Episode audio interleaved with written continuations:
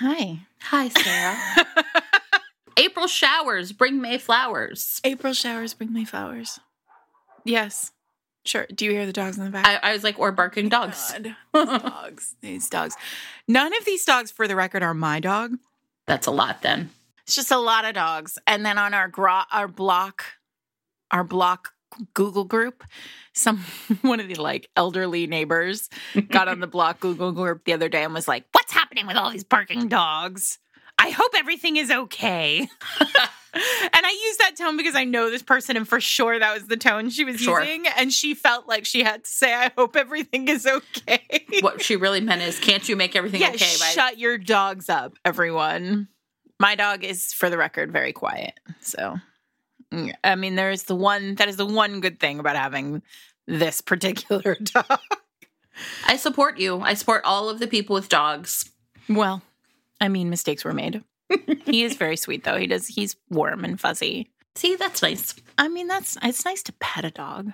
Um, you were just saying that you went to Target. Tell everybody about Target. What's that like? It's so weird. So everybody, Little Romance had volleyball, but it was like 90 minutes. So it's too long to go home and come back. So I was like, well, I'm going to go to Target because I am vaccinated and have, I mean, I've sort of run into Target and run out, but I have, yesterday I did the thing at Target where you, You, just, lingered. I, I looked at the books. I took a picture of Kate's book and sent it to her. I bought sports bras. Perfect. and then I bought new sheets and a new quilt for for the bed. It's such a treat. It was, and I just was like, "This is nice. This is nice." Shopping. I know what a wild thing to do. Amazing. Yeah, Well, I've done none of those things, but I get the jab tomorrow. yay, I get the jab tomorrow. So yay, yeah. talk to me at 5 p.m. It'll be over and I will want to take a nap, I think, probably. I think that is correct. well, there is this. This will be the final test of whether or not I actually did, in fact, have COVID all those months ago when Kate Clayborn filled in for me and you With- guys did yes. Sick bed romances. Ironically, yeah. Because Are you getting on no- the one shot, or are you going to no get? tests. I don't actually know. I'm Okay. going to like one of the big New York Super like, sites. National Guard sites. hmm So I don't know. I'm gonna go in. Some guy in a uniform is gonna go go stand over there, and they're gonna put a needle in my arm, And your yes, and then I'll have immunity. It is a great feeling.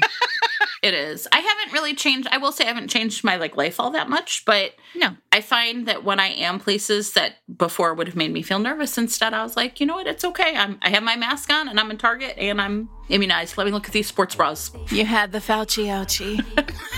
I do hate that phrase, but you know, Terrible, but it really is. I it's terrible, but it is a little catchy. And so periodically, I find myself thinking, just like randomly, like hmm, Fauci ouchie. That's funny. somebody's gonna make a jingle out of it.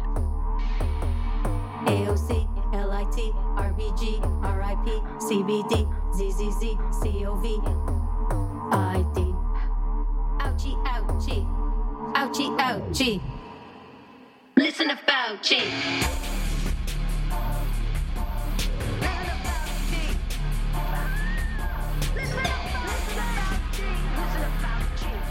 Can I tell you what's adorable? My daughter, um, in school, I don't know, like some school, obviously, like in school, they've talked about the coronavirus, and they have talked about doc- Dr. Fauci. So she is, she knows who he is. Like he's done a couple of, like he did a Sesame Street thing, and he's done like some videos for schools, like to talk to kids about. Like he basically is the guy. Like the Yeah. CDC is like, we don't have anybody else. We have this guy. We have this eighty year old man. He's our guy. We'll talk. He'll talk to everyone, no matter how old you are. He knows what to say to you. So we were. She was reading something. She brought some, home something from school, and she's in second grade. So she's like a. Pro, she's an okay. She's a for second grade. She's a great reader, but she still you know reads at a second grade level. So like she's looking at this piece of paper, and she goes. And then Der Fauci oh, you know, oh, sure. said blah blah blah because it's DR for doctor. of course. So she's like Der Fauci, Sure. and now I just can't. that makes him I- sound like a German opera star. Der Fauci. So now, anytime I see any of our friends who are doctors, I just can't. Like, I, I have this like, Sure. You're like, moment of like, I want to just call you like Dermadel, Dergen. Sure. So anyway, Welcome to Fated Mates, everybody. oh yeah, welcome to Fated Mates. I'm Sarah MacLean. I write romance novels and I read romance novels. I turned in my book last week. did. So the revision is done. The copy edits are done.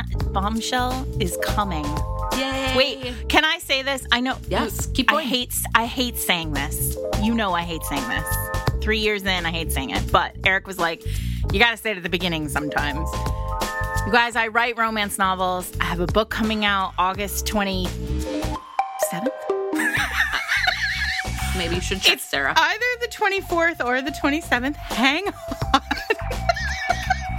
You're like, look, getting it done is the first Okay. step. August, whatever. That now somebody else is involved someone getting it on shelves. Um, it's coming out August 24th. It's called Bombshell. It's the first in a new series called Hell's Bells. Um, for those of you who don't know, I write historical romance. Um, and if you have ever been listening to this podcast and thought, gosh, that sounds like a nice lady, I wonder how her books read. They're terrific. You, should read them. pre-order Bombshell at a bookstore near you. And thank you very much for your patronage. I am very I'm Jennifer Prokop. I am a romance reader and critic. And you know what I'm hoping? I'm hoping by the time August rolls around, you will be able to do some in-person events for Bombshell Maybe at like bookstores. That would be amazing. Wouldn't that be amazing? Gosh, remember bookstores? I have got to tell you already, Little Romance is going to go to college somewhere, and I am already going to be like reaching out to the independent bookstores nearby and being like, "Hi, Hi. Sarah and I are to come talk about romance." Wait, are we sharing where Little Romance is going to college yet? He okay, we will as soon as it's like final final. As soon as He's- Little Romance decides. Yes. But if it's where I think it is, like, I'm excited because there's an indie there that's great. Yeah, and it's very close to Very romance friendly. So I'm excited also about it too. Close to New York, Yeah, which is oh. my the best thing for me. Uh, me too. I mean, I hate Who cares about this kid? He'll be I was fine. like, look, can you go somewhere where I have a lot of friends? That would be what is best for me right now. So yeah, as soon as it's for sure, he is he's still he's taking his time and weighing his options. nice. It's it is nice. Um, and when we, so this is Fated Mates, and we've talked about this a couple times over the last few uh, weeks. But for those of you who are new, and there are many thousands of you who were not with us our first season, thank you for joining us, and thanks especially to our first season people who have been here the whole for the long haul. Um, long Fated Matesers. Uh, we started our first season intending only for 18 episodes that we're going to be a deep dive of Kresley Cole's Immortals After Dark series, which we did. You can go back to the beginning and read Immortals After Dark along with us, and we think it was pretty fun. There is a lost limb count in the show notes. Yeah. It, we get very excited about vampires and how they drink their blood. It's very exciting. It's an exciting ride. It is, and it's funny because like the lost limb count, we didn't start right away, and now I'm like, you know what? As a summer project, I'm gonna go back and reread the ones without a lost limb count and keep make sure it's updated, make sure it's correct. sometimes people sometimes people send us corrections. I know, they oh, go- and we do go back and enter them. And they're right, by the way. I was like, oh yeah, they are. I Of course did miss that person chopping off their arm. I don't know what I was thinking. Actually, the truth is, you guys, when you send us tweets or DMs or Instagram messages where you tell us 1000% like how we misread a scene in one of the Immortals After Dark books, Jen and I love it. It just Oh, yeah. gives us an, exam- an excuse to go back and read again. Absolutely. Uh, anyway, so, but we, Jen and I, had never read That's right. this particular series by Kresley, which is her debut series, uh, her first book ever, The Captain of All Pleasures, published July 2003, which is a long ass time ago in romance. That would be right after I gave birth to Little Romance. Those were some Right. dark years, pop culture wise, so I wasn't doing anything. I was young and not very smart. making bad choices. Here's the other thing. I'm going to say I think this is the first time in three, however many years of this epi- uh, podcast that we, neither of us had read the book we decided on. No. And we decided because I was finishing up copy edits on Mhm. the book and I was like I can't it can't be anything that like I really have to think too hard about. You know, it has to be something that like we know I'll I'll feel I'll just be able to cruise right through it. Right. So we decided on Captain of All Pleasures because Kresley's debut. And I'm sort of surprised we didn't do this Right.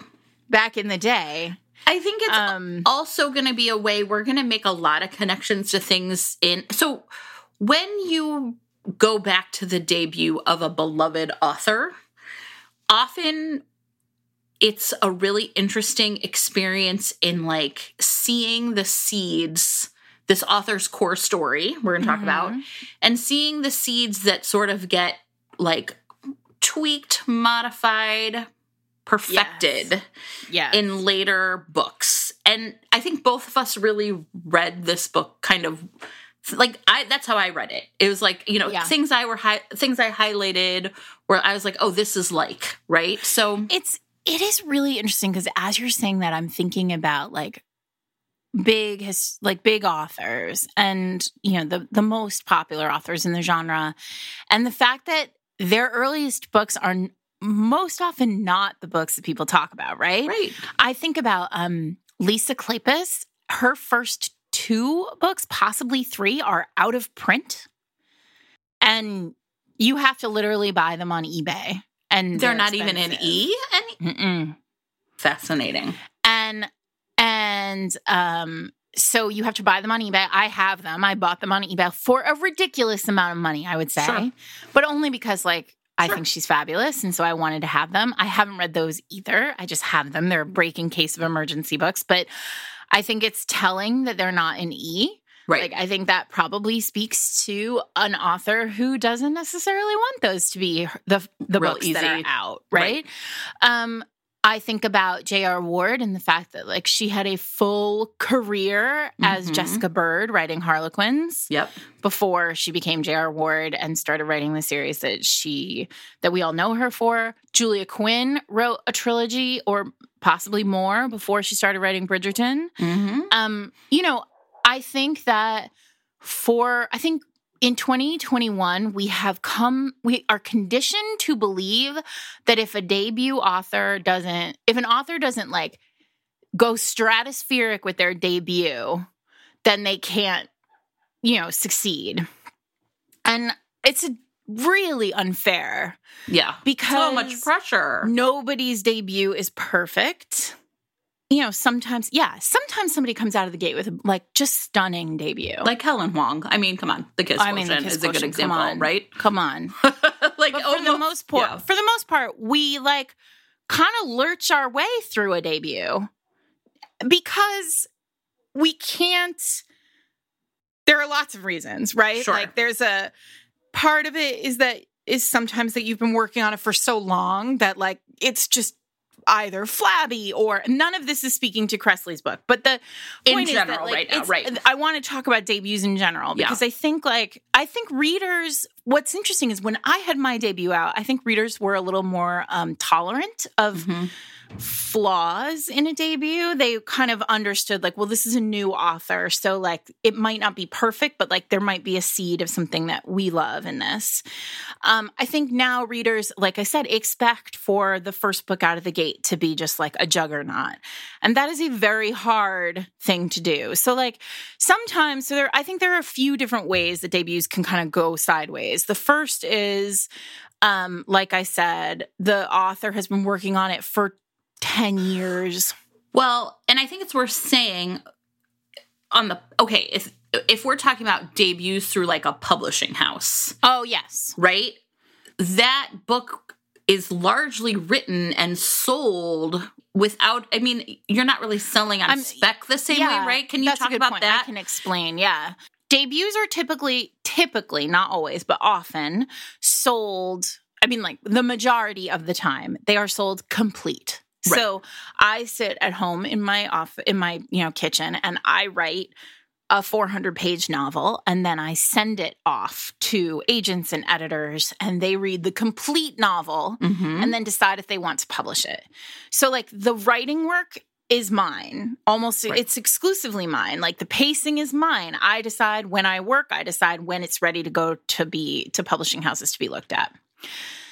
Again, this is traditional publishing. I mean, obviously in independent publishing you have to finish the book too, but like Right. it's a different kind of thing. There's So- less gatekeeping to getting it in people's this- hands. particular book exists like there was no independent publishing before this like when- Right. in 2003 so this is how it would have been for Right. Kresley she would have finished this book probably though you know maybe she was one of the tiny percentage who didn't have to but I assume she finished the book and then she would have sent it to an agent who sent it to Pocket Books at the time to you know her editor there and so Kresley Cole is born but often because of that process, because you can kind of sit on it and noodle it and send it to a friend, and the friend gives you feedback, and your sister gives you feedback, and your mom gives you mm-hmm. feedback, and like everybody gets to read it, everybody gets it's it ends up being like a lot of cooks in this kitchen.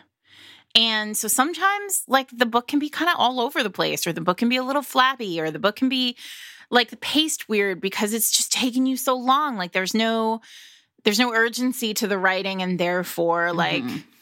you know Right. it just it it reads it reads long sometimes debuts can just be can be a little bit tweaky because um the writers literally don't know the rules right they haven't learned and i think i've talked about this before but those early books they're almost easier to write i think in my opinion i think earlier books are easier to write certainly for me they were because i couldn't see the pitfalls coming Right. right Right. so you're writing, you know, when you're writing like, I don't know, whatever book, Nine Rules to Break When Romancing a Rake, which is my first romance, like you're sort of writing along and you don't know that if you make a decision in chapter seven, in chapter 22, you're going to have to reckon with it. Right. So right. you just write like a free bird until you get to 22 and then you're like, "Oh no." and then but what's cool about that is in the moment when you're like, "Oh no," you're also like, "I'm not going back." Right. right? So I have to figure out how to make it work in chapter 22. So often debuts become really interesting and like Sure. have really creative thinking behind them and like problem solving. And that's why often when we see a debut that we think is really fabulous, often it's because we've never seen an author tackle that particular problem or that particular ste- speed bump in that particular way. And it's because they didn't know it was coming. Right. Right. By book 14, you see it coming. Right. So in then- chapter seven, you're like, oh shit. Right. Well, and I would say, as a re- from the reader critic perspective, it often I feel like when I am reading a debut now, I I try to be as like generous and open-hearted as I can because debut authors are rookies and rookies make rookie mistakes, right? Yeah. And there's nothing wrong with that. As you said, it could be really interesting. But I, I also there's a part of me that assumes also that most debut novels are um like a real labor of love at some level. it's the book of your heart. Yes, exactly.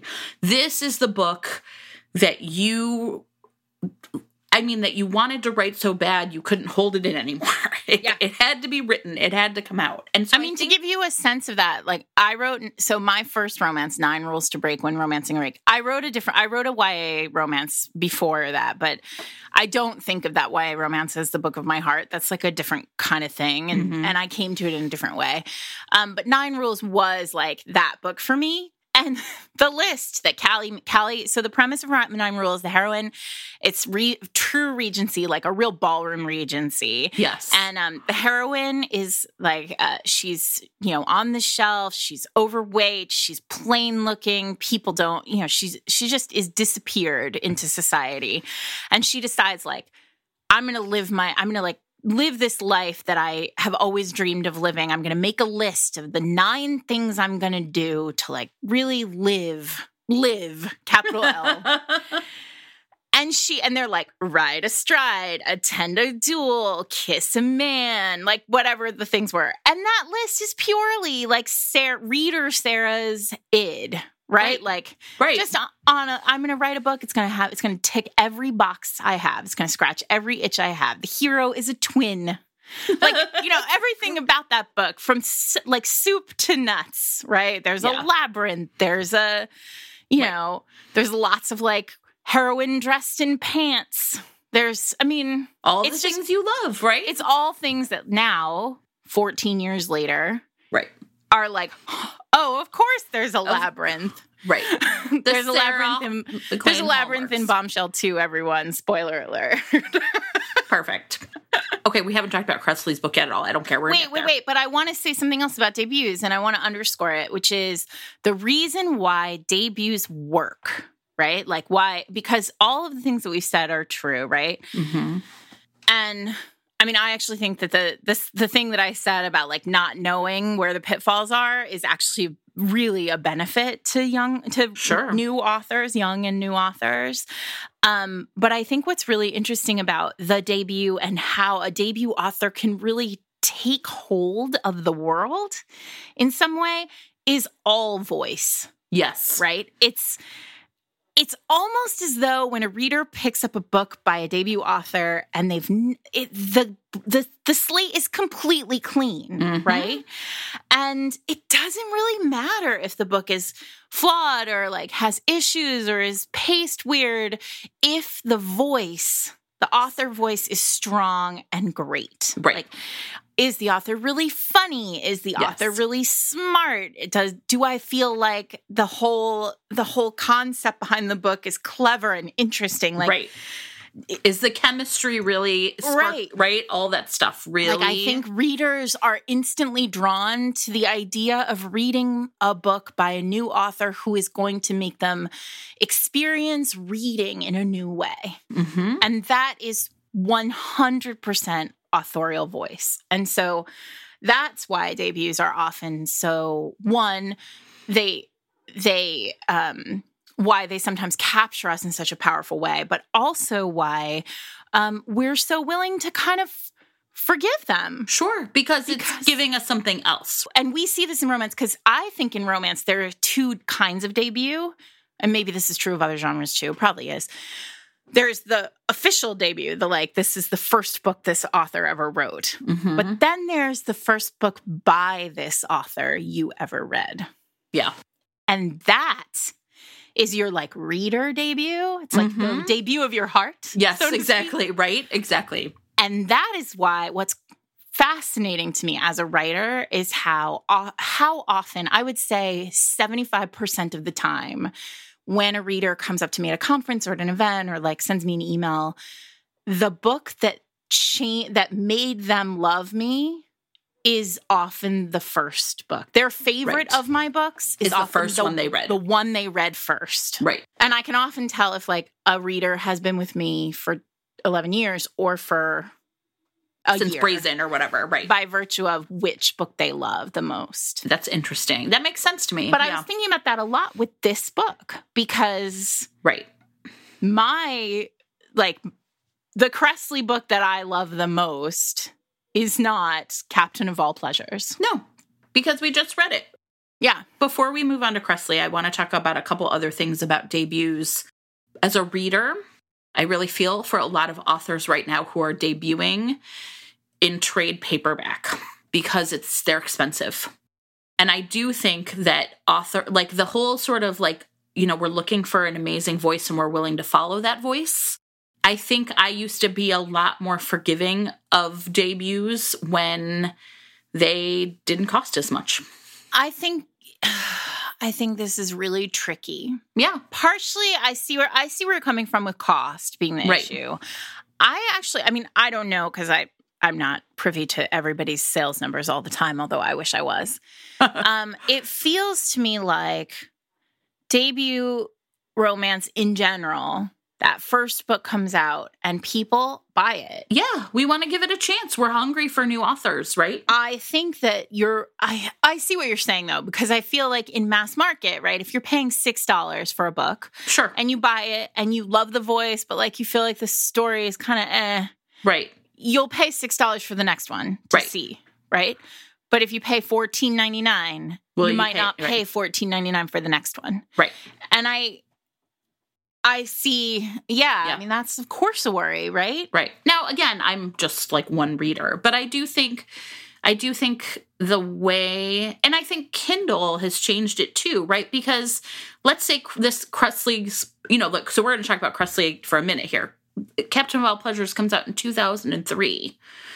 It's going to be another year before I see another book by her on the shelves at Borders.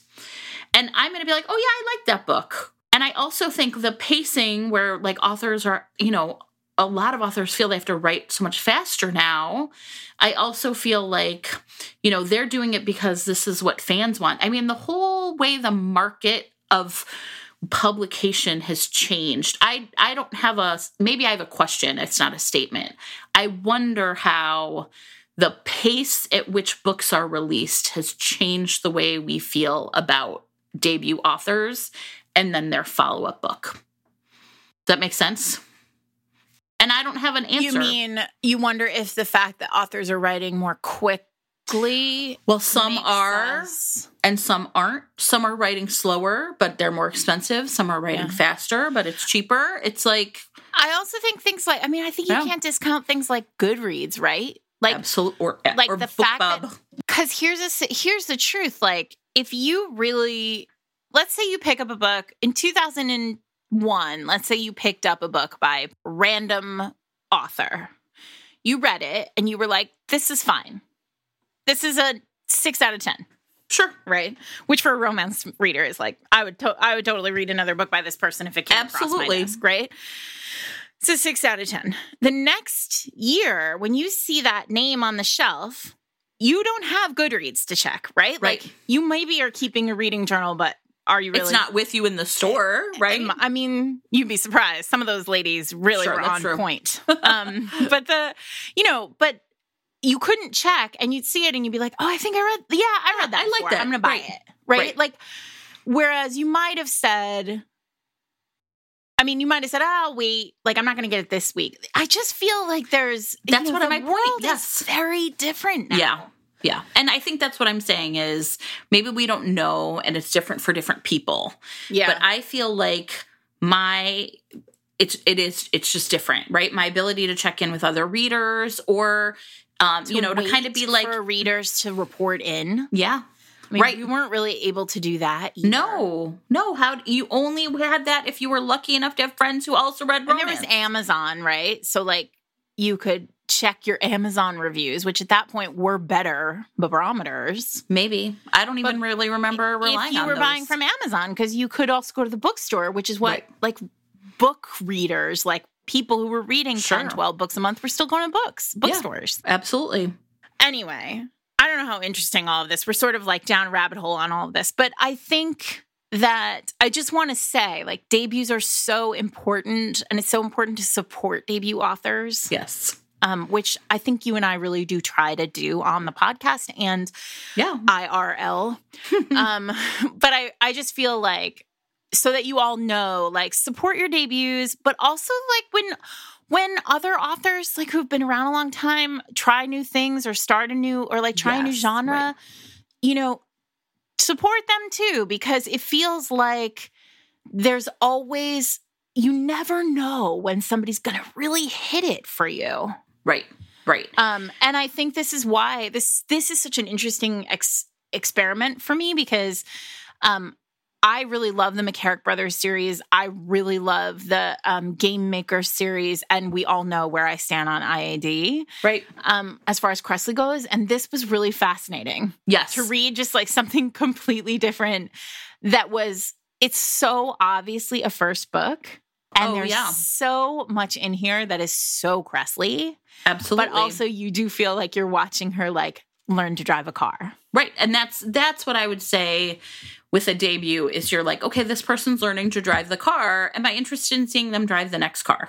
And I think I the one thing I want to talk about then is again, this is if you are following kind of mainstream publishing track, like that date that second book then I would expect to see a lot of growth because the second book is not written in a vacuum.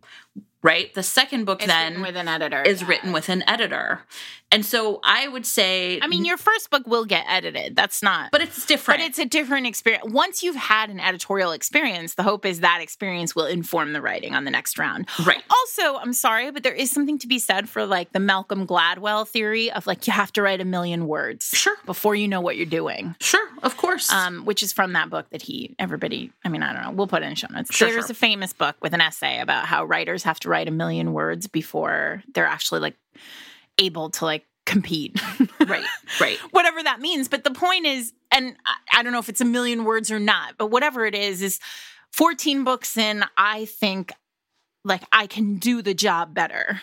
Yeah. Well, and that's And- what, as readers, I want to see growth, right? As a reader, I want to see growth. And sometimes that growth goes in a way that I'm like, okay, but not like that because they change, you know, heat level or whatever. But that's on them. And of course, they get to do what they want. But want. that's not what I mean by but that's not what. I mean either, right? I mean like their characterization work, their plotting, their pacing, you know, Just their fundamentally you're better Yes. at the writing of it. Right, absolutely. And Yeah.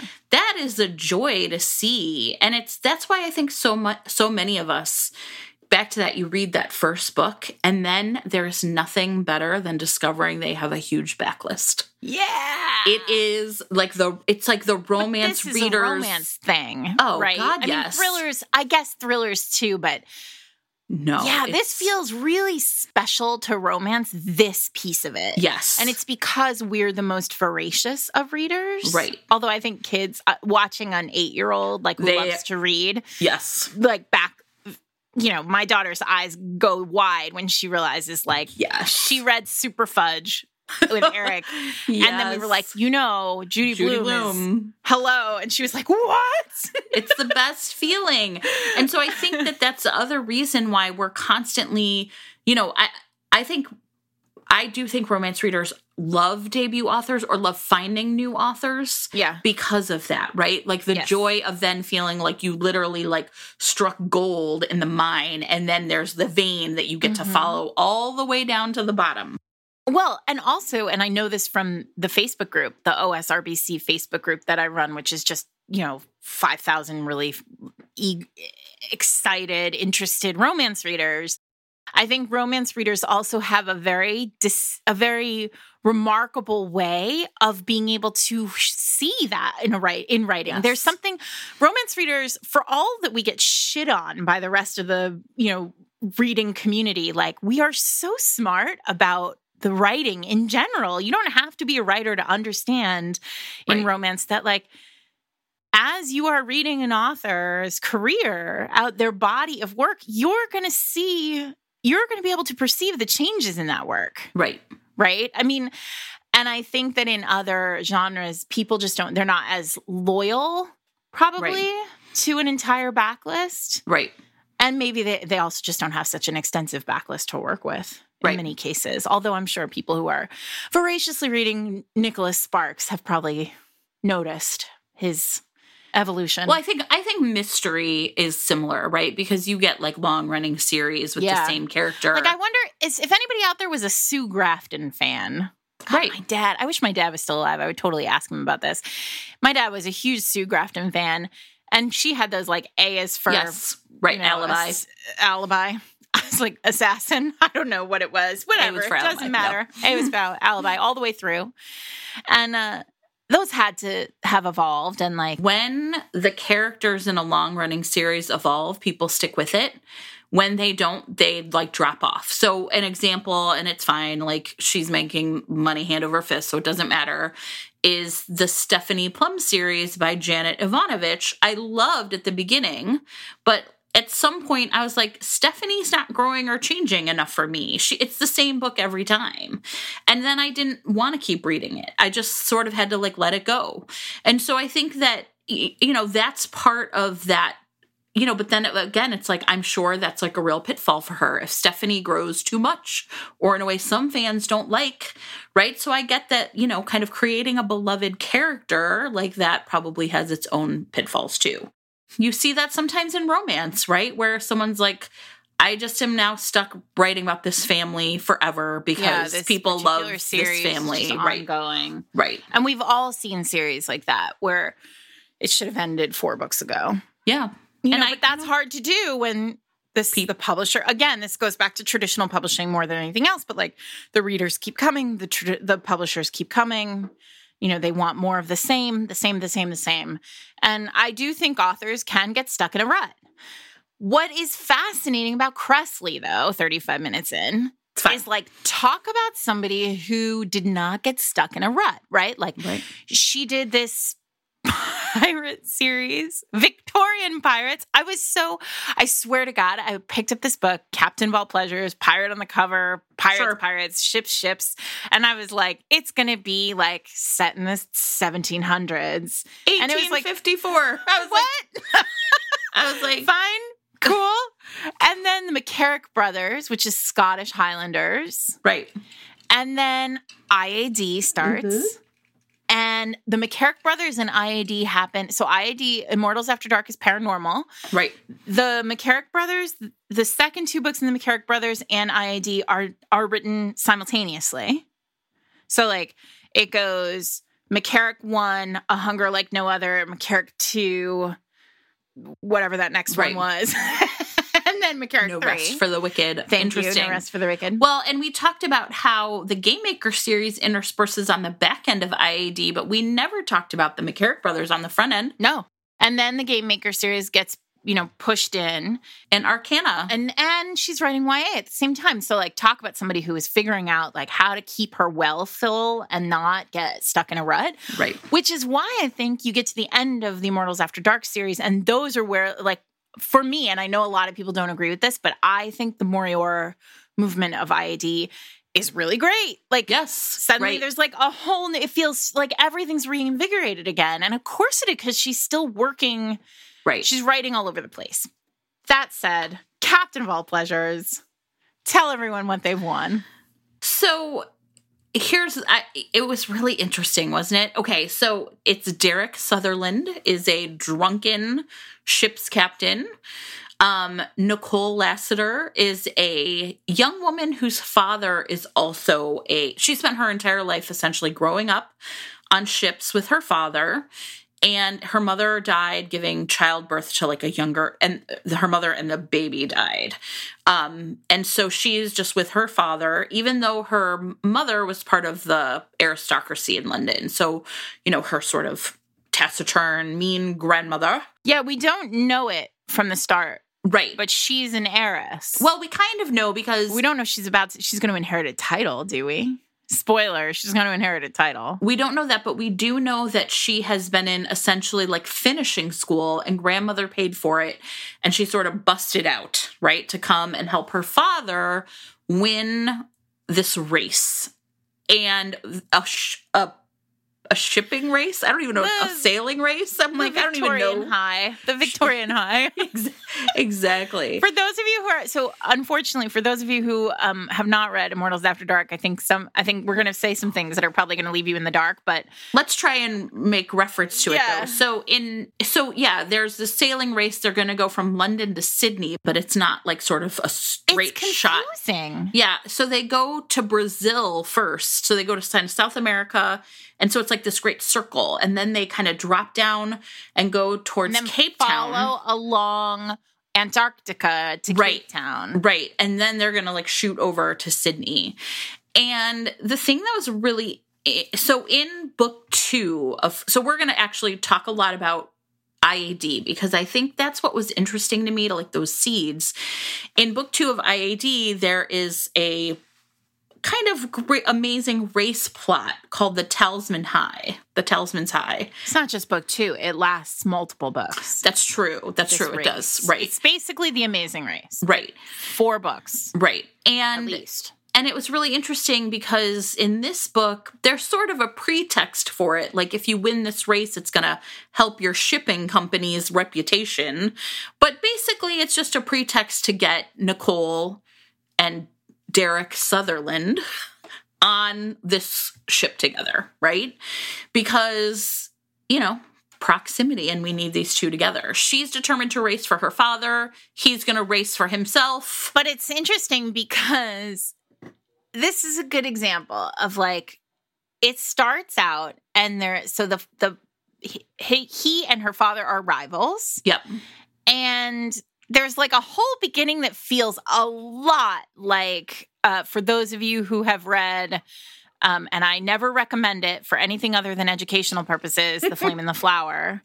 It starts a lot like the flame and the flower with like tavern she's mistaken for a prostitute like um yeah. Here's my theory about okay, we've talked about how a, the book of your heart romance, we can look back and see the seeds of what's going to grow, but I would Mhm. also argue you can see a lot of the seeds of what they've read. well that's what i was saying right, Right? my first hero Yes. was a twin with blue Yes. eyes and the twin brother had a scar on his face and it was like But I also think I thought a lot actually about um, Derek Craven because it's Derek and his and Lydia. And Mm. and and I found myself thinking about like sort of the the drunkard and the you know what I mean like some of those Kleypas heroes of the 90s. Well, yeah, because he gives up drinking, and I Mhm. wondered if I wanted to check and see if again the magic was before or after this. I think it was Right. before this. I, I felt a very Kleypas hero in some Yeah. ways, right? Well, you know how I've talked a lot over the I've talked I don't know how much we've talked about it on the podcast, but you and I have talked about the fact that like I really someday when I like have no time, when I have or when I have time, um I want to really like draw out the way I think of the family tree of Mhm. romance like Yes. with these like you know the way that the kind of huge movements in romance and the like really big like grandmothers and of romance have sort of created this massive tree and there is in my head a Kleypas yeah. branch that comes off as very close but very you know its own branch but very similar to that like mcnaught branch right Yes, like they're on the same branch Right. and cl- i mean it's clear Kresley is there like Yeah, absolutely absolutely. coming right off of coming right Like off Lisa. of yeah well and not only that but the um gentle those- rogue of yeah, the pirate right sort of the pirate yeah the pirate gen- movement right Well, and when we were talking about IAD, we t- when we talked about um God, I'm sorry. I never in season 1 I never knew the titles. I still don't know the titles. Demon, Kiss of a Demon King. hmm Um that we talked about Kiss of a Demon King basically being fanfic for Prisoner of My Desire. right that's right Which was a Johanna Lindsey like very old school again. Check your Yeah. content warnings. Um, I feel I felt that way too. I mean, this is clearly it's gentle roguey. Like it Yes. harkens back to all those big old pirate books. What's fascinating though is on the reread or the first, read, the first read, The but like read. on the first read in 2021 is how pirates. So pirate books don't really exist anymore. I because mean, they're problematic as fuck well, aside from them being, I mean, yes, okay. So well let's talk about why I let's mean, let's talk about this because don't tweet at us. I know some people still write pirates, but like sure there was a time in the 90s, the 80s and 90s when like everybody was writing a pirate. yes Everybody put a put a romance on a ship hmm and like there was always some something, some like if you know, there had and been he was always listen, a secret duke or a secret earl. listen to me. If there was Twitter back in 1990 fucking two, it wouldn't have been there's only one bed. It would have been there's only one bunk. Yeah. Yeah. Right? It was Yeah. all pirates. Nobody was ever in winter. Yeah. They were on she the ocean. knocked her head in a storm and Right? they, you know, he had to be lashed to the wheel. I mean like all of this. This is all, all that like stuff. Yeah. to Kresley could easily have just sat down, written out like promise of the premise of the pirate book. It's all in, in here. It's packed Right. in here. Anyway, so I know some people still write pirate books. I, this is not any shade to them. They're just not as common anymore.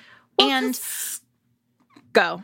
well, because you can't do it without They're talking about problematic. you can't do it without talking about slavery and slavery and colonialism. I mean, you can't. Well, you certainly can't do it without talking about she this but here's the thing. This is why the race is essential.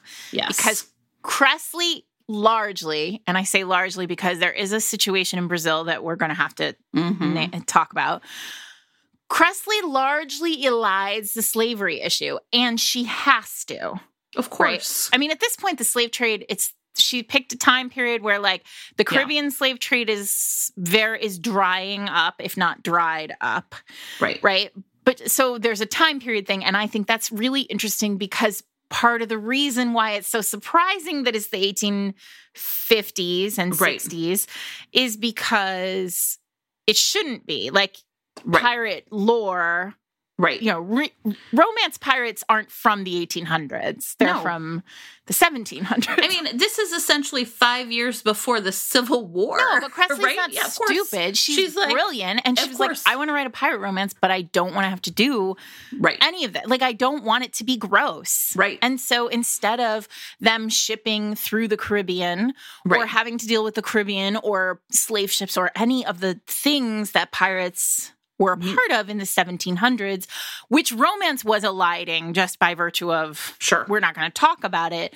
Kresley was like, I'm going to elide it all by putting it in a different time period, Right. which I think is a really interesting choice, right? Like, it's well, a choice that is progressive for 20 for 2003 sure. and you know is not enough for 2020 well, and they're not really pirates, right? Like these are legal shipping businesses that they want to. well yeah I but they kind of are pirates Sure. because at some point he like takes her ship presses the the all of the he like impresses her entire crew into service Right.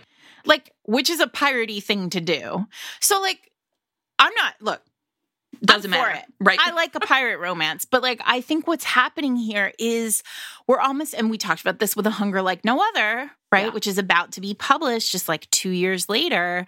right. Kresley is writing. Kresley is a brilliant brilliant romance writer writing books at a time when the entire genre is shifting Mm-hmm.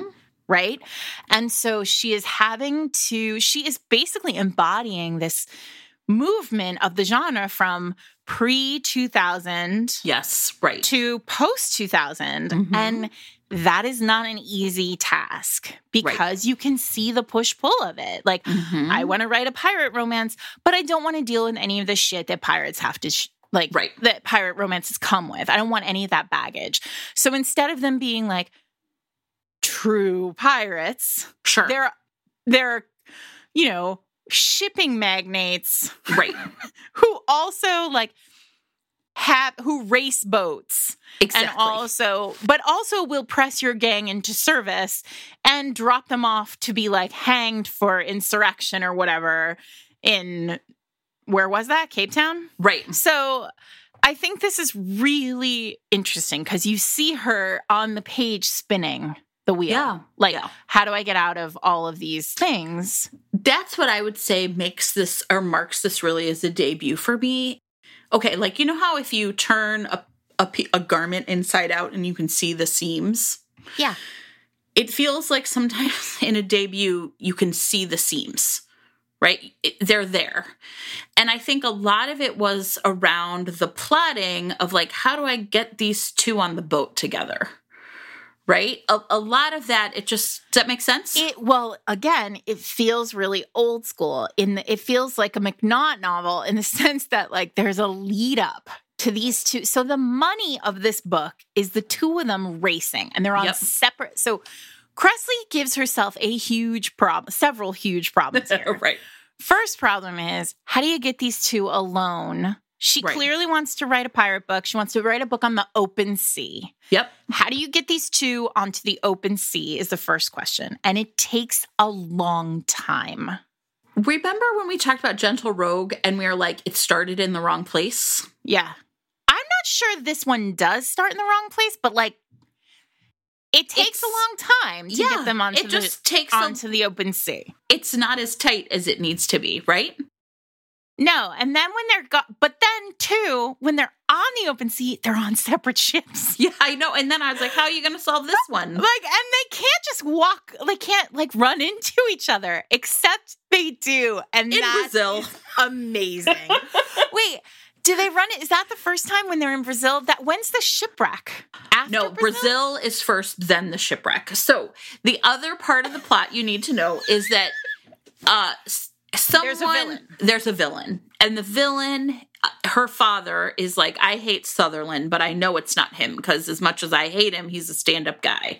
But someone is trying to essentially attack or or um, sabotage the boats ships whatever that will be in the race so that they can win and he's trying to figure out who so there are several stop so the the thing about i guess these you know, journeys is it, there's a lot of fossils. There's a lot of boat talk here. This is the problem with putting a romance on a boat, everyone. I mean, there's like, I joke a lot that like you can't put a romance on a boat because you end up having like, Too much boat shit, right? it's just no one cares. like being on a boat is a lot of work and kind of boring and also right Yeah. You know? like there's nowhere to go. You can't like you're sort of stuck on this boat. The only thing that can really be exciting and happen are storms and pirates. sure and those things happen but so they go from london to the coast of brazil this is sort of the first stop on this journey and they're going to get out and reprovision for then like the journey to cape town and when he's there he goes to his favorite brothel as one does Wait, but he goes there to look for her, doesn't he? No i don't think so I, think thought he heard she was there. No, the madam is actually a friend of hers. Remember? The madam is like her her like And- surrogate mom. yeah, and so, you know, Nicole has been like, oh, there's this guy I like, and we're on the race together. And so when he shows up, There's this guy I like. For when, the record, she- Nicole never says that. But of yes. course, she does. There's though. this guy I hate. yeah, right. But I can't stop thinking of how much Her- I hate him Yeah, and his, his- thighs. her surrogate mom is like, I think you like him. And I happen to know who this guy is. And luckily for me, he's one of my good customers. So when he shows up, she's like, kind of like, oh, I think, are you looking for a redhead? Right? Remember? And then he like goes with another woman, but he's only with her for like five minutes because, Oh, right, of course, he cannot be with anybody else but Nicole. And Real so- romance novel shit here. Oh, for sure. Like, once you have your real true love in your sights. He's so old school too. Oh, God, like I want to keep going with this, but like this is a good point for us to just underscore.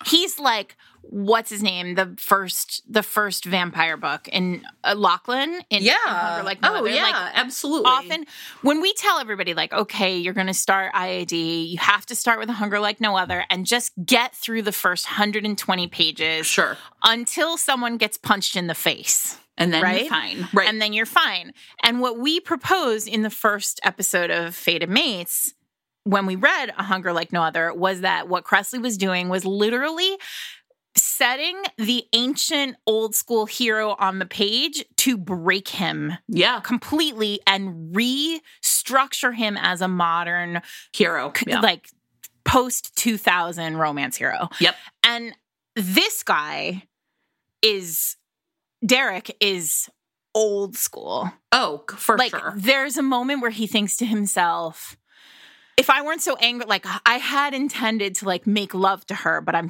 furious and so now it's just going to be a quick fucking and i was like what and that's not none of that happens like but it's Yeah, just Sure. he has thoughts that are primitive oh, they're yeah. primitive Yes. That's like a great way of putting it. Yeah. and so you're just like, you need to fucking evolve.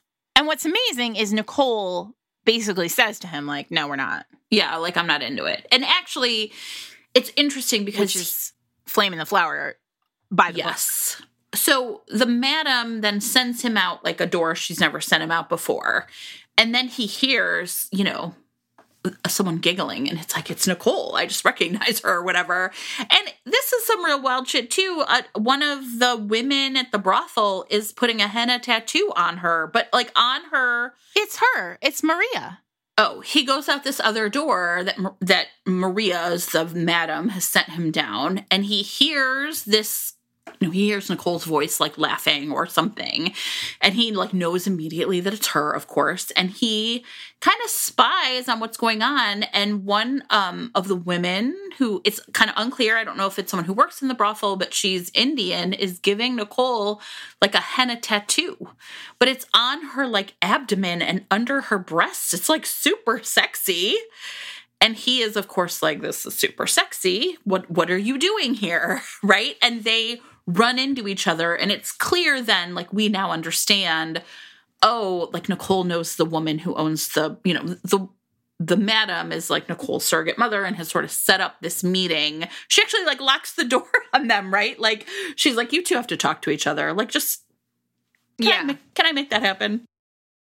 So I do want to pause here and say Sasha, the heroine, the the woman who is applying the henna. Yeah. Um, she is Indian and she is working at this brothel in Brazil. Yeah. Um, so there is like a nod here to colonialism, but the henna piece is kind of weird and Yes. confirmed to me from Nisha Sharma, um, who knows a lot about henna, that like the idea that henna would be able to like s- like give you good luck or like summon some kind of like luck or person to you or like provide some kind of protection, like all of that stuff is really like ancient view. So like Okay. again, 1860 probably not happening quite this way. So I just want to put it I just want to note that that like there's something there's something in this book that again the time period Kresley is really she's doing a lot of extra work here as a writer trying to figure out how to tell this story without while being respectful but also clearly wanting to like acknowledge that there's some kind of like colonial hap- colonial- shit going on here Right. Right. um, but she never quite like digs into it. Again, this is one of those situations where like I feel like Kresley knows that she she knows that there's something to be said here, but she's not sure what it is to be said. Right. And So she's like nodding at it and moving forward, which is time period, I guess. And Sure. And 20 years later, it's also hard to parse as well, right? I will say this: the scene is odd. It's like a Yes. I, I it pulled me. I don't know if it pulled you out of the book, but it pulled me out of the book. I was like, "What's henna happening? What's Yes. happening here?" Right. It feels odd because in 2021, it's hard to tell whether Kresley Yes. was nodding at colonialism and saying a thing, or I'm not sure. Right. Exactly. And I think I think that's back to a lot of things. One is I also and you and I both know this that like romance novels are really I think highly attuned to pop culture. So Yeah. sometimes when I read a romance novel now as it's happening, I can see how it is talking or in concert or in conversation with other things that are movies, TV shows, whatever. So it feels a little bit like reading that scene with the henna now in 2021. What I found myself wondering is is is Chris is Kresley as a white author trying to like okay colonialism was happening and I can't pretend it isn't or was there something else happening in pop culture that made her know that her readership would understand henna tattoos or right? I mean and mm. like does that make sense? And so i i like you really stopped at that moment and just thought this is interesting to me. And i don't know Yeah. how to parse it. It was interesting. especially because at the time in 2003, white historical writers were not regularly including women of color in books right as primary or secondary or tertiary characters, right? Right. So I think there's something interesting happening there.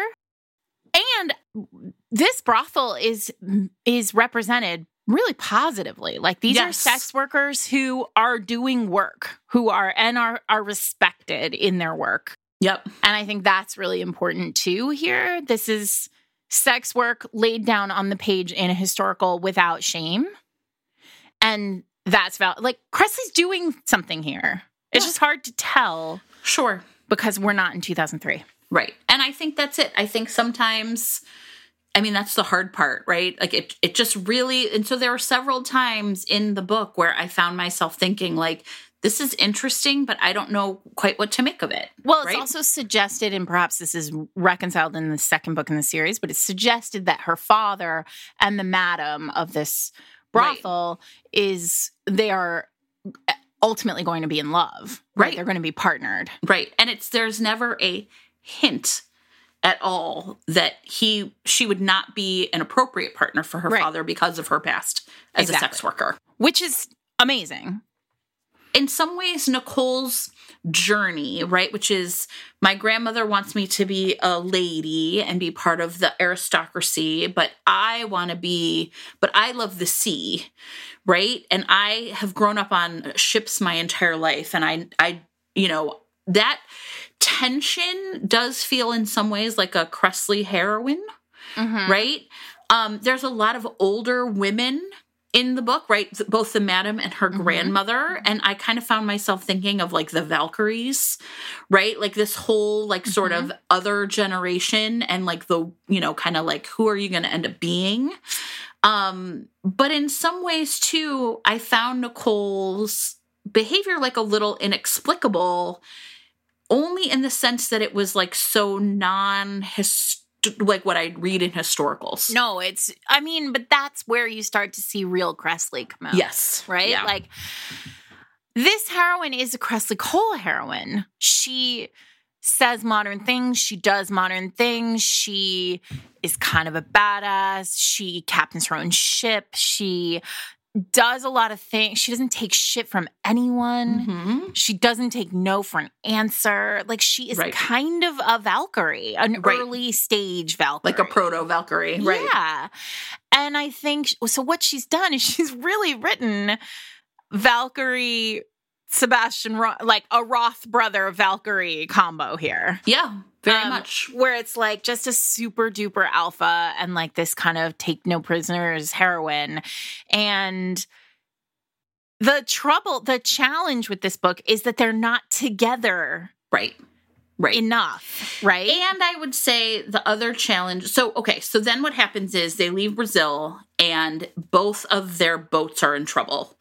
Right, Hers They've has- both been sabotaged. We Right. know, but yeah, his the drinking water on his boat has been sabotaged, so his whole crew is essentially sick. And then the actual physical mechan- mechanisms of the boat, whatever, the rudder and something else have been Uh, some some of the boat's broken. romance reasons, boat reasons. the boat, boat's broken. And so she essentially he ends up saving her and her There's crew. a terrible storm. Right. She lashes herself to the wheel, which is a real like piratey Oh yeah. ship romance thing to do, but usually done by the hero Right. And, and not she does heroine. Instead, Right. she does it to herself. then there's you know a solid hundred pages after that of essentially them not understanding each other right he is convinced that she poisoned the water for whatever reason you know she is just like fuck this guy because he's taken my whole crew and then is going to have them you know turned in for mutiny and killed right, right. right. so and and i found that this um kind of m- the misunderstanding misunderstanding misunderstanding and and then even when they told each other the truth they sort of default back to misunderstanding probably was the part where i was like this isn't quite working the same way later Kresley does There are Right? a lot of secrets in this book. yeah Later, Kresley, and this is a real, I mean, I remember feeling, I remember this feeling from when I was a young early writer. Like this sense that, so I think one of the biggest mistakes that new writers make, and I've made it many times myself, is feeling as though if you give up the secret too early, there won't be enough book. And so what ends up happening is you keep the secrets from the characters and from the reader for too long. yep And so it starts to feel like, what are we even doing here? right Whereas if you give up the secret when it feels like it's the right time to give up the secret, often what you have to be you have to trust yourself as a writer and that is a hard thing to do in the Yeah. early days. Like sure you have to trust that if you reveal the secret early, there will be more secrets and Right. plot to come. Like Right. that it will, and often for those of you who are out there writing and you're struggling with this, let me tell you that I have never given up a secret on a book and not had it made things worse and not better. Right? Like, so worse for the characters, like we're Right. like more complicated for the plot rather than easier. Um, and so I think that, but she's pulling the punch here. yes And I don't think she's doing it on purpose. I think No. she's doing it because she doesn't she's a, know she's rookie, doing it. right Yeah. rookie mistakes right so i think that So this- you're right because that that piece, I'm sorry, but No, no. that segment of the book for those of you who have read the book this week, the it goes from they're on that boat and they're ah, it's really romantic. I mean, talk about there are some really romantic moments that are real true Kresley moments. Like Sure. this whole time they're not they're like not talking. They're not No. speaking during the day, but at night Oh, she yeah. is cold. She's const- she's always cold, this heroine. And so, and the first thing he ever does for her when he thinks she's still a sex worker, she's cold and he gives her his socks, like Yes. a clean pair of socks and warms her feet. And it's like, it's uh, Mhm. St. Vincent, Yep. but and the the warming block for Evie. But the Yeah. so there's, you know, he's always keeping her warm. And so she shivers at night in the bunk in his cabin, and they're not looking at each other even during the day. But every night he walks into his cabin, he takes off his clothes and he climbs into bed with her and he just holds her and is like her furnace for the night. And Right. they never discuss it. It Nope. happens. They don't, they don't have sex. They don't touch other than for him to like wrap himself around her and keep her warm. And it is so Kresley. yeah, absolutely. It's I mean, if you love that, you're gonna love IAD. And then at one point, he's like, "Why aren't you wearing the clothes that I put out for you?" Right? yeah, and she's like, "You've that's why you're putting clothes out for me." And he's like, "I want you to wear my clothes. I want you to be warm. I want you to." I want you to wear my clothes. I mean, Oh, hello. Ah, it's so romantic, Right? And so this whole time, but this whole time they're not talking, and they're not talking to the reader either. Also, we're in his point of view and not hers most Yep. of the time, which I think is important. But like we are, she's a cipher Yes. during that whole period. Right. And then the secrets start coming out and they Mhm. come out bang, bang, bang, bang. And you're like, right. what's and you're happening? like, whoa, what's happening? And it, it's hard at that point to know whether I mean it's it feels it feels like um it's very hard, I think, to introduce that much plot into like the last third of a book successfully. Cause it feels like as a reader, and I'm not saying this is true, but as a reader, sometimes it just feels like, well, you got yourself into a plot hole and couldn't figure out how to fix it. So you threw some dirt on the, you know what I mean? You built up something. It's interesting, right? Because she does hold a lot back from the reader. Like, Yes. we don't know Nicole is about to become a Marchioness, Right. right? So it's sort of explained away in the text as like, because of some deal politically, however many Blah, hundreds blah, of years right. ago, this particularly this particular marquisate can pass to the eldest female child if there is a Right. a, a woman right, Right. in the family and no men, and no men, a girl and no boys. Right. And so she is set to become a Marchioness, Right. which is like bigger than an earl. He's an Right. earl. She Right. would be one, she'd be higher ranked than he is.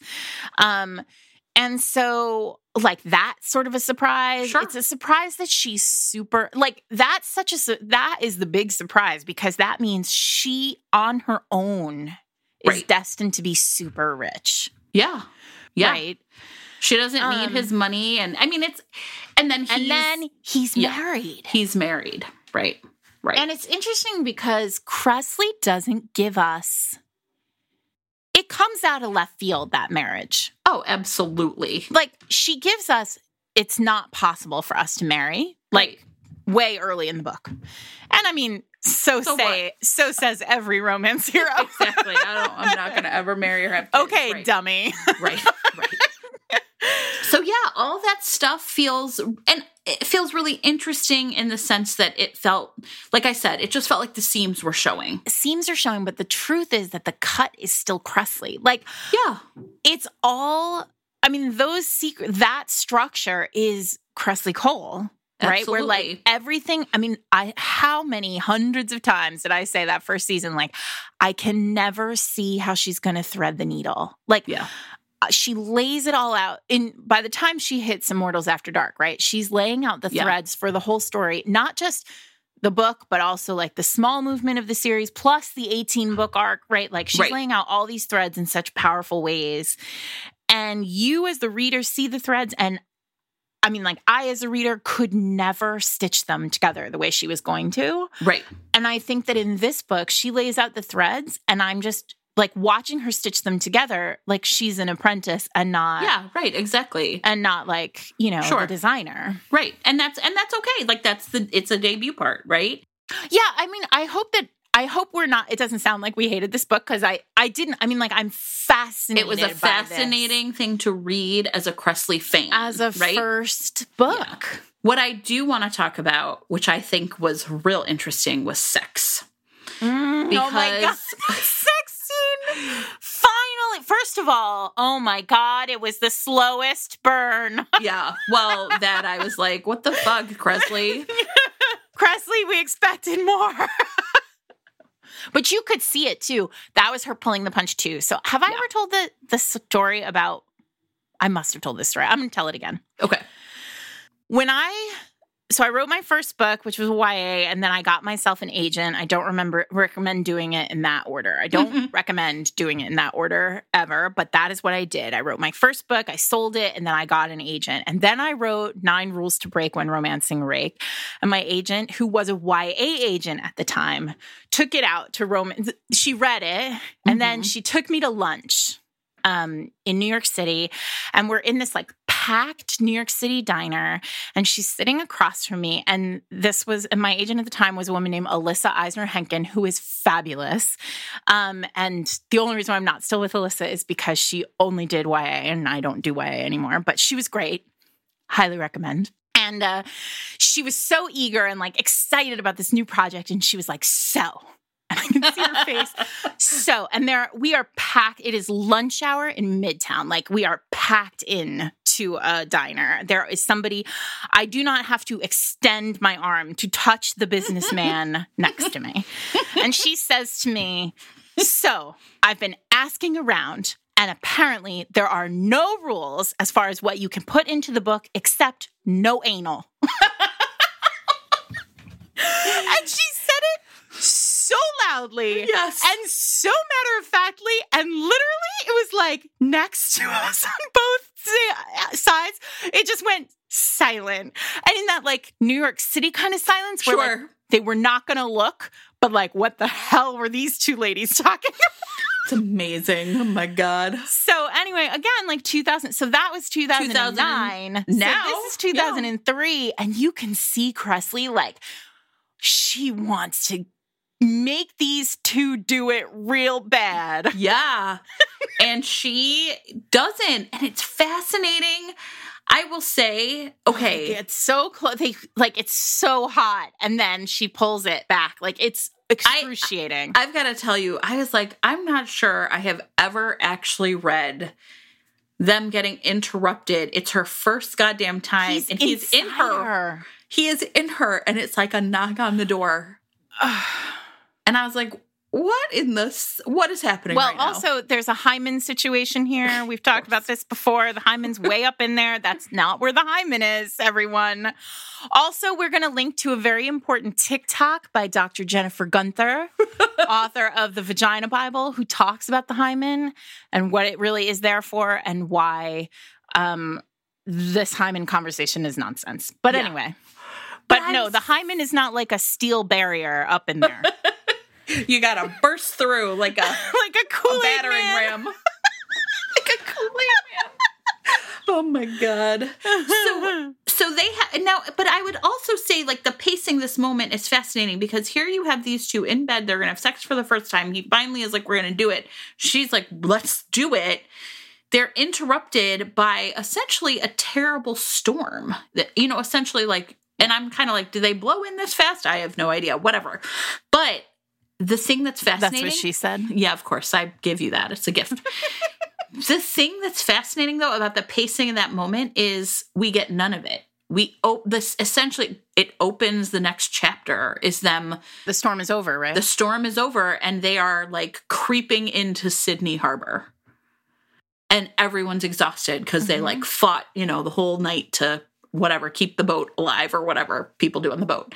And I was just like, it was so weird to me. And then when they finally do have sex, I was like, so good though. I was seriously like, God damn, imagine you're like, she knocks that fucker out with a Yes. bottle of rum or some shit. yes, He's out cold. She ties him to the bed. ties him to the bed. and when he wakes up, she's like, Peace out. I'm leaving. And then she's like, Hang on.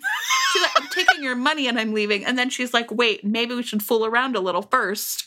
but she doesn't untie him. No. It's It's so Kresley though. Like, Yes. and I, it happened. It started, and I was like, "Oh shit!" Like Kresley's taking the gloves off because she has been holding, Holding herself back. together for 350 pages, and now here we go. Kresley Cole's on on the scene, yes. and she delivers. That scene is hot. I was I was like, God that scene damn. is tie me to the mast hot. Yeah, it was. I was like, whoo. I was like, the thing that was amazing is I was like, it's so primal, right? I was like, whoever installed your buttons installed Kresley's buttons too. That's how I felt, right? Because you hadn't read this before you wrote No. But then the part two is like she then falls asleep on top of him. With And him, this is my favorite thing from. Can I say? Oh, yeah. My Please. favorite thing from old school historicals. Virginia Henley used to do this all the time.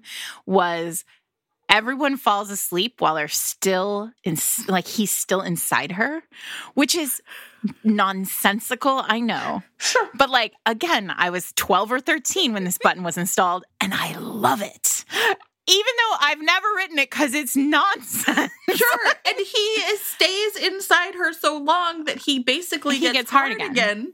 And they do it again. And then she's like, peace out. And now I've really had my way with you twice. So I'm going to go. And then he leaves her. What an asshole. Well, her man, her first mate arrives in Sydney. And, you know, but there's actually, you know what else? So there's a, a, a long interlude of them just being lovers. yeah. Oh, in they Sydney, like make right? Yeah, but it's like a paragraph. It's, think it's more than that. But it feels like a paragraph. I feel- wanted it to be more. It feels like a paragraph, but time passes. Yeah, a lot yeah, of yeah. time passes in this book, but I was also really fascinated by that because I think it's a way in which it really shows that Nicole that although her grandmother wants her to live that aris- aristocratic life, there's no part of that in Nicole's psyche, even. She never once thinks, I'm doing something that's wrong or forbidden. She is just like, I love him and I love being with him and this blazing affair where we like don't leave the cabin for days because we are fucking like crazy. Right. And, and she like, ch- you know, everyone on the boat loves her because she always helps and she's part of the crew. But I was fascinated by this. And then there's this scene where he's, they walk by a jewelry store Mhm. and he's like, I'm to buy her these beautiful sapphires. And she's Mhm. like, Yeah, those are nice, but look, fresh strawberries. uh, you forgot Right? the part where that scene happens immediately after he's like, "I'm to make you my mistress," yeah. and she's like, "Oh no, that's not going to happen." Right? And then he's like, "Well, I'll never." He's such a dick. he's, such like, a jerk. Yeah. He's like, I'll never make you my wife. That's not possible. And you're like, and it isn't possible because he's married, but like none of us know that. Right. And it feels like the tone that he uses is like so shitty, right? sort of shitty, man. Like, Yeah. And she's she's pretty great. and she's like, Well, fuck you. I don't want to live on She's land anyway. She well, and in her mind, she's like, I'm gonna be a rich heiress Sure. Marchioness. Like, why do I need you? Yeah, it is, and that's the part that I also really liked about about Nicole was I think a lot of a lot of historicals, especially older ones, Mhm. have we understand the like breaking the patriarchy kind of role that they play, but we don't talk as much as we should maybe about how we see young women trapped by their roles as well. And the, Yeah. the books I like best now are ones like yours where they're like, I'm breaking out of this. This isn't for me. Yeah. She is she has no preoccupation whatsoever with those artificial rules of society. All of that is a game to her. Yes. Sh- She's going to gamify it all. These are like a I, I need to know how to use this fork to know how to use this fork, but no part of me thinks knowing how to use the fork or not is important. Right. Right? Well, I mean, I really think that there's something else here. Like, I think there are so many pieces of it that are so Kresley. I think that by the time we get to the end, there's, you know, there's still that sort of. I love the scene where he's like, I'm taking, he turns up at her house at 7 Yeah. a.m. and is like, I'm taking you to Gretna Green. And she's like, No, you're not. And then he Yeah. walks into the house and like talks to her very cool grandma, like Well, uh, grandma Lord of Scoundrels style grandma. Well, she was terrible at the beginning, but once she was like, "Oh shit, Nicole almost died," she's like, "I better stop being such a jerk," which Yeah. is a real sudden turnaround. But I was fine with it. I mean, I was really fine with it because I love when he's like, I'm taking her to Gretna Green. And she's like, Well, okay. sounds good. get, get back to me when you're back. All I Whatever wanted needs was to happen. And I just like, wanted her to wear marry a nice man, and you are an earl, so sounds. let me fine. break it down, Grandma. I'm the fifth Earl of Stanhope, Stanhope. and I want to marry your girl. And she's like, all right, fine. I love it. And then he is basically like, and then he professes his love in that way that a Kresley hero does, where it's like, he's basically just like, I can't live without you. Right, I can't, I cannot, I cannot live without you. right. Mine. And that is it, like, that's just it. and so therefore, I'm going to get over my shit. I'm going to stop drinking. Yeah. I quit drinking on the way back. I mean, there's a lot of like kind of everything's Magic- handled. But you know what? I kind of like that. There's Sure. here's the thing about historicals. Like sometimes you just want the the historical where it's all just sorted out in the end. yeah. Everything's going to be fine. Right. Here's how everything's going to be fine. And then you get to read about my brother in the next one. I think the one there was one part that I thought was very like Kresley because I think Nicole is a more interesting character than Derek. Derek is a very like kind of He's central casting. yes, the central casting alpha, but there's one part in particular that I really thought to myself, now this is this is Kresley where um I think he's I can't remember who he's talking to, but you know, he's sort of like, uh, and they say, you know what, you need to be hopeful about your future. If you're not going to be hopeful about your future, then you're going to live in misery.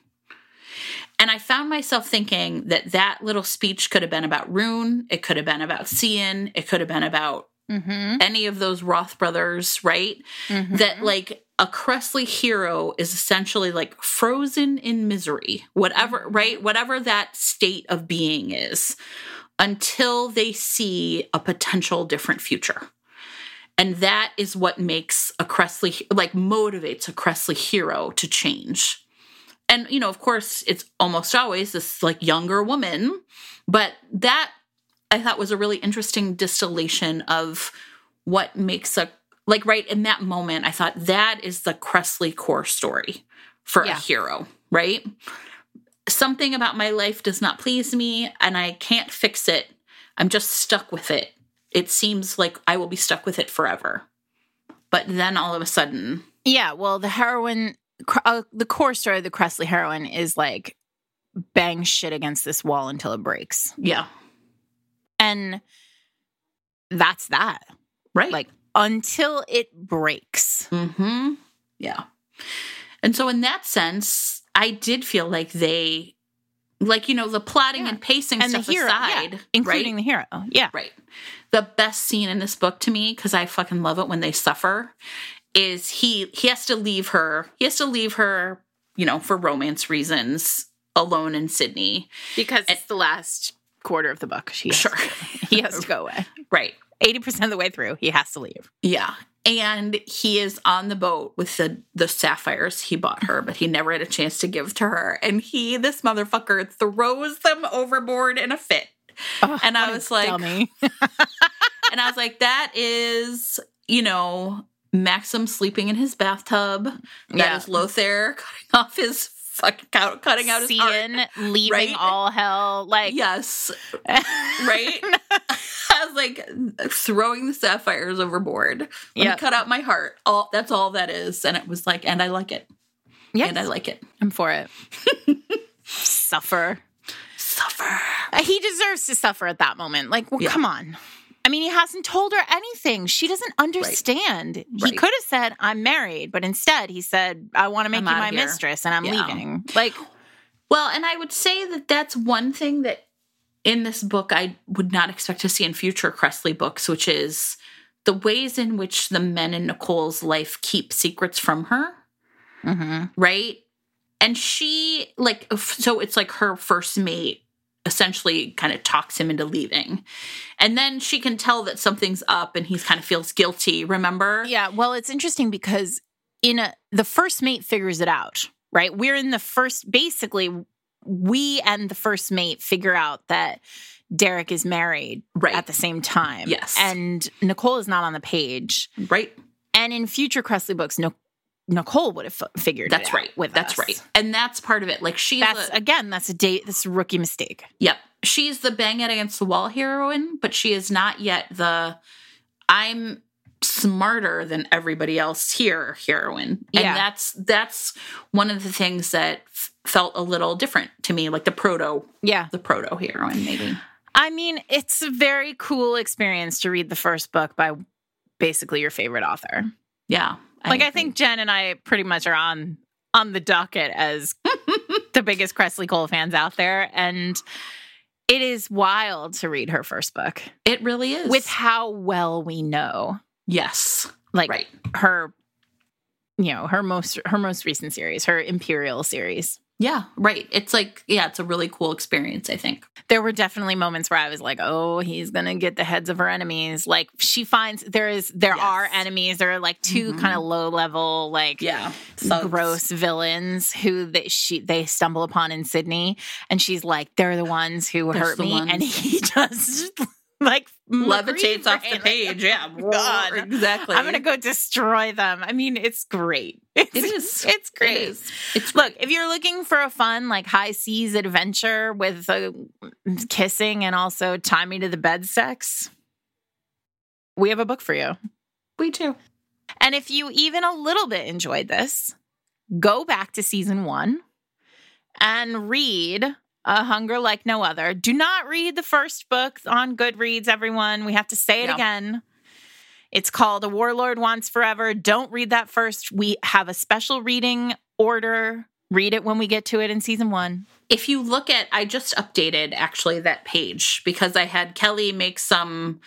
We did there twice, two times there. We did like a double episode, and I had Kelly like remake the icons so you see both books at once in like one box in the right order. You're amazing.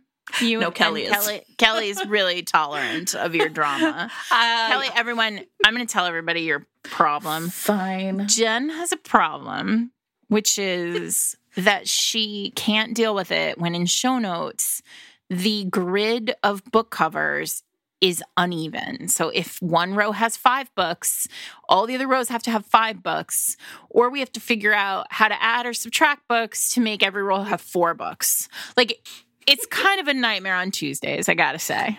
And so, I just handle it though. I handle it. You don't even. I know, really but when I'm like, I'm adding such and such, I know, I'm all like- she always three years, you guys, and she still doesn't like- trust me to know because be she like, "Is it even?" always reminds me to make it even. so today, this morning, I got a text from Kelly that was like, Sarah. I was fixing this thing, and then we had an uneven row, and so she asked for my permission to put something else in, and that was fine. But really, Jen, sorry. You guys, everyone right now, you can go ahead and tweet me and be like, it looks nice when all the rows are even. It does. Now all of you can go support Jen. There you go. Thank you for your support. And they'll be like. Sarah's so mean. Sarah's so So if you're ever she like, doesn't why are there Sarah's kind so of like, unsportive? if you're ever like, why are there Yeah. kind of random books they only mention for a second in here? I was like, That's it's to make a row even. Why are there sometimes books in there that we've never mentioned? I was like, because it's the same author and I needed that row to be even. it's fine because we like that book or we like that person. sometimes it co- literally sometimes it comes down to oh we did age gap romances and I need one more book. Do you have one that we didn't talk about and we throw it in? So if you have if you don't look at the show notes and you sh- you should because sometimes there's a little extra a Yeah, little right. extra present in there for you. Sure. Or we like, or like last week with Age Gap, you had read the one Oh, by Saffron Kent. Oh, I read Saffron Kent's. What's it called? Eight, 18 something 18. Dreams of 18. Dreams of 18, maybe? I can't remember. And I was like, don't worry, I'll put it in the photo array. I'm just going to say, I mean, it was great, but also check your content warnings. Um, next time, well, we have some really awesome interstitials we are planning over the next kind of month or two. Yeah, I don't know what interstitial is next week because it won't be the one that I thought it was. So, It's fine. We'll figure it out. But surprise, everyone. our next read along is going to be Whiteout by Adriana Anders. Which was also one of our picks for the best books of 2020. Yes. So I'm excited because I haven't read this one. I have, and I think it's amazing. So I am getting ready. I'm gonna getting ready for Danger Bang. Yeah, and it's going to be great because we don't do a lot of romantic suspense. And so I think it'll also be really fun for us to talk about romantic Yeah. suspense. We'll talk about that. Um, y'all, I hope you're reading great books this week. Um, we are produced by Eric Mortensen. You can find uh, a newly even grid of book covers on our website, fatedmates.net. You can also find links to best friend Kelly's resistance buttons shop for romance gear, romance stickers and pins and show notes and show paraphernalia. Um, every a lot of our episodes have pins that are in jokes for listeners so go check those out you can go to jordan Dene through that website through fatedmates.net and buy fatedmates gear uh, you can listen to all the music from the episodes on Fated Mates. You can see videos there. You can visit our Derek Craven Day website. You can visit our new website, which includes uh, our friend podcast, podcast, Oh, yeah? other romance novels. Uh, podcasts that we love. Um, we've been revamping Yeah, the website. adding- yeah. So check it out. all the photo, all the photo arrays are even. yeah. If you like even things, Jen's got you covered.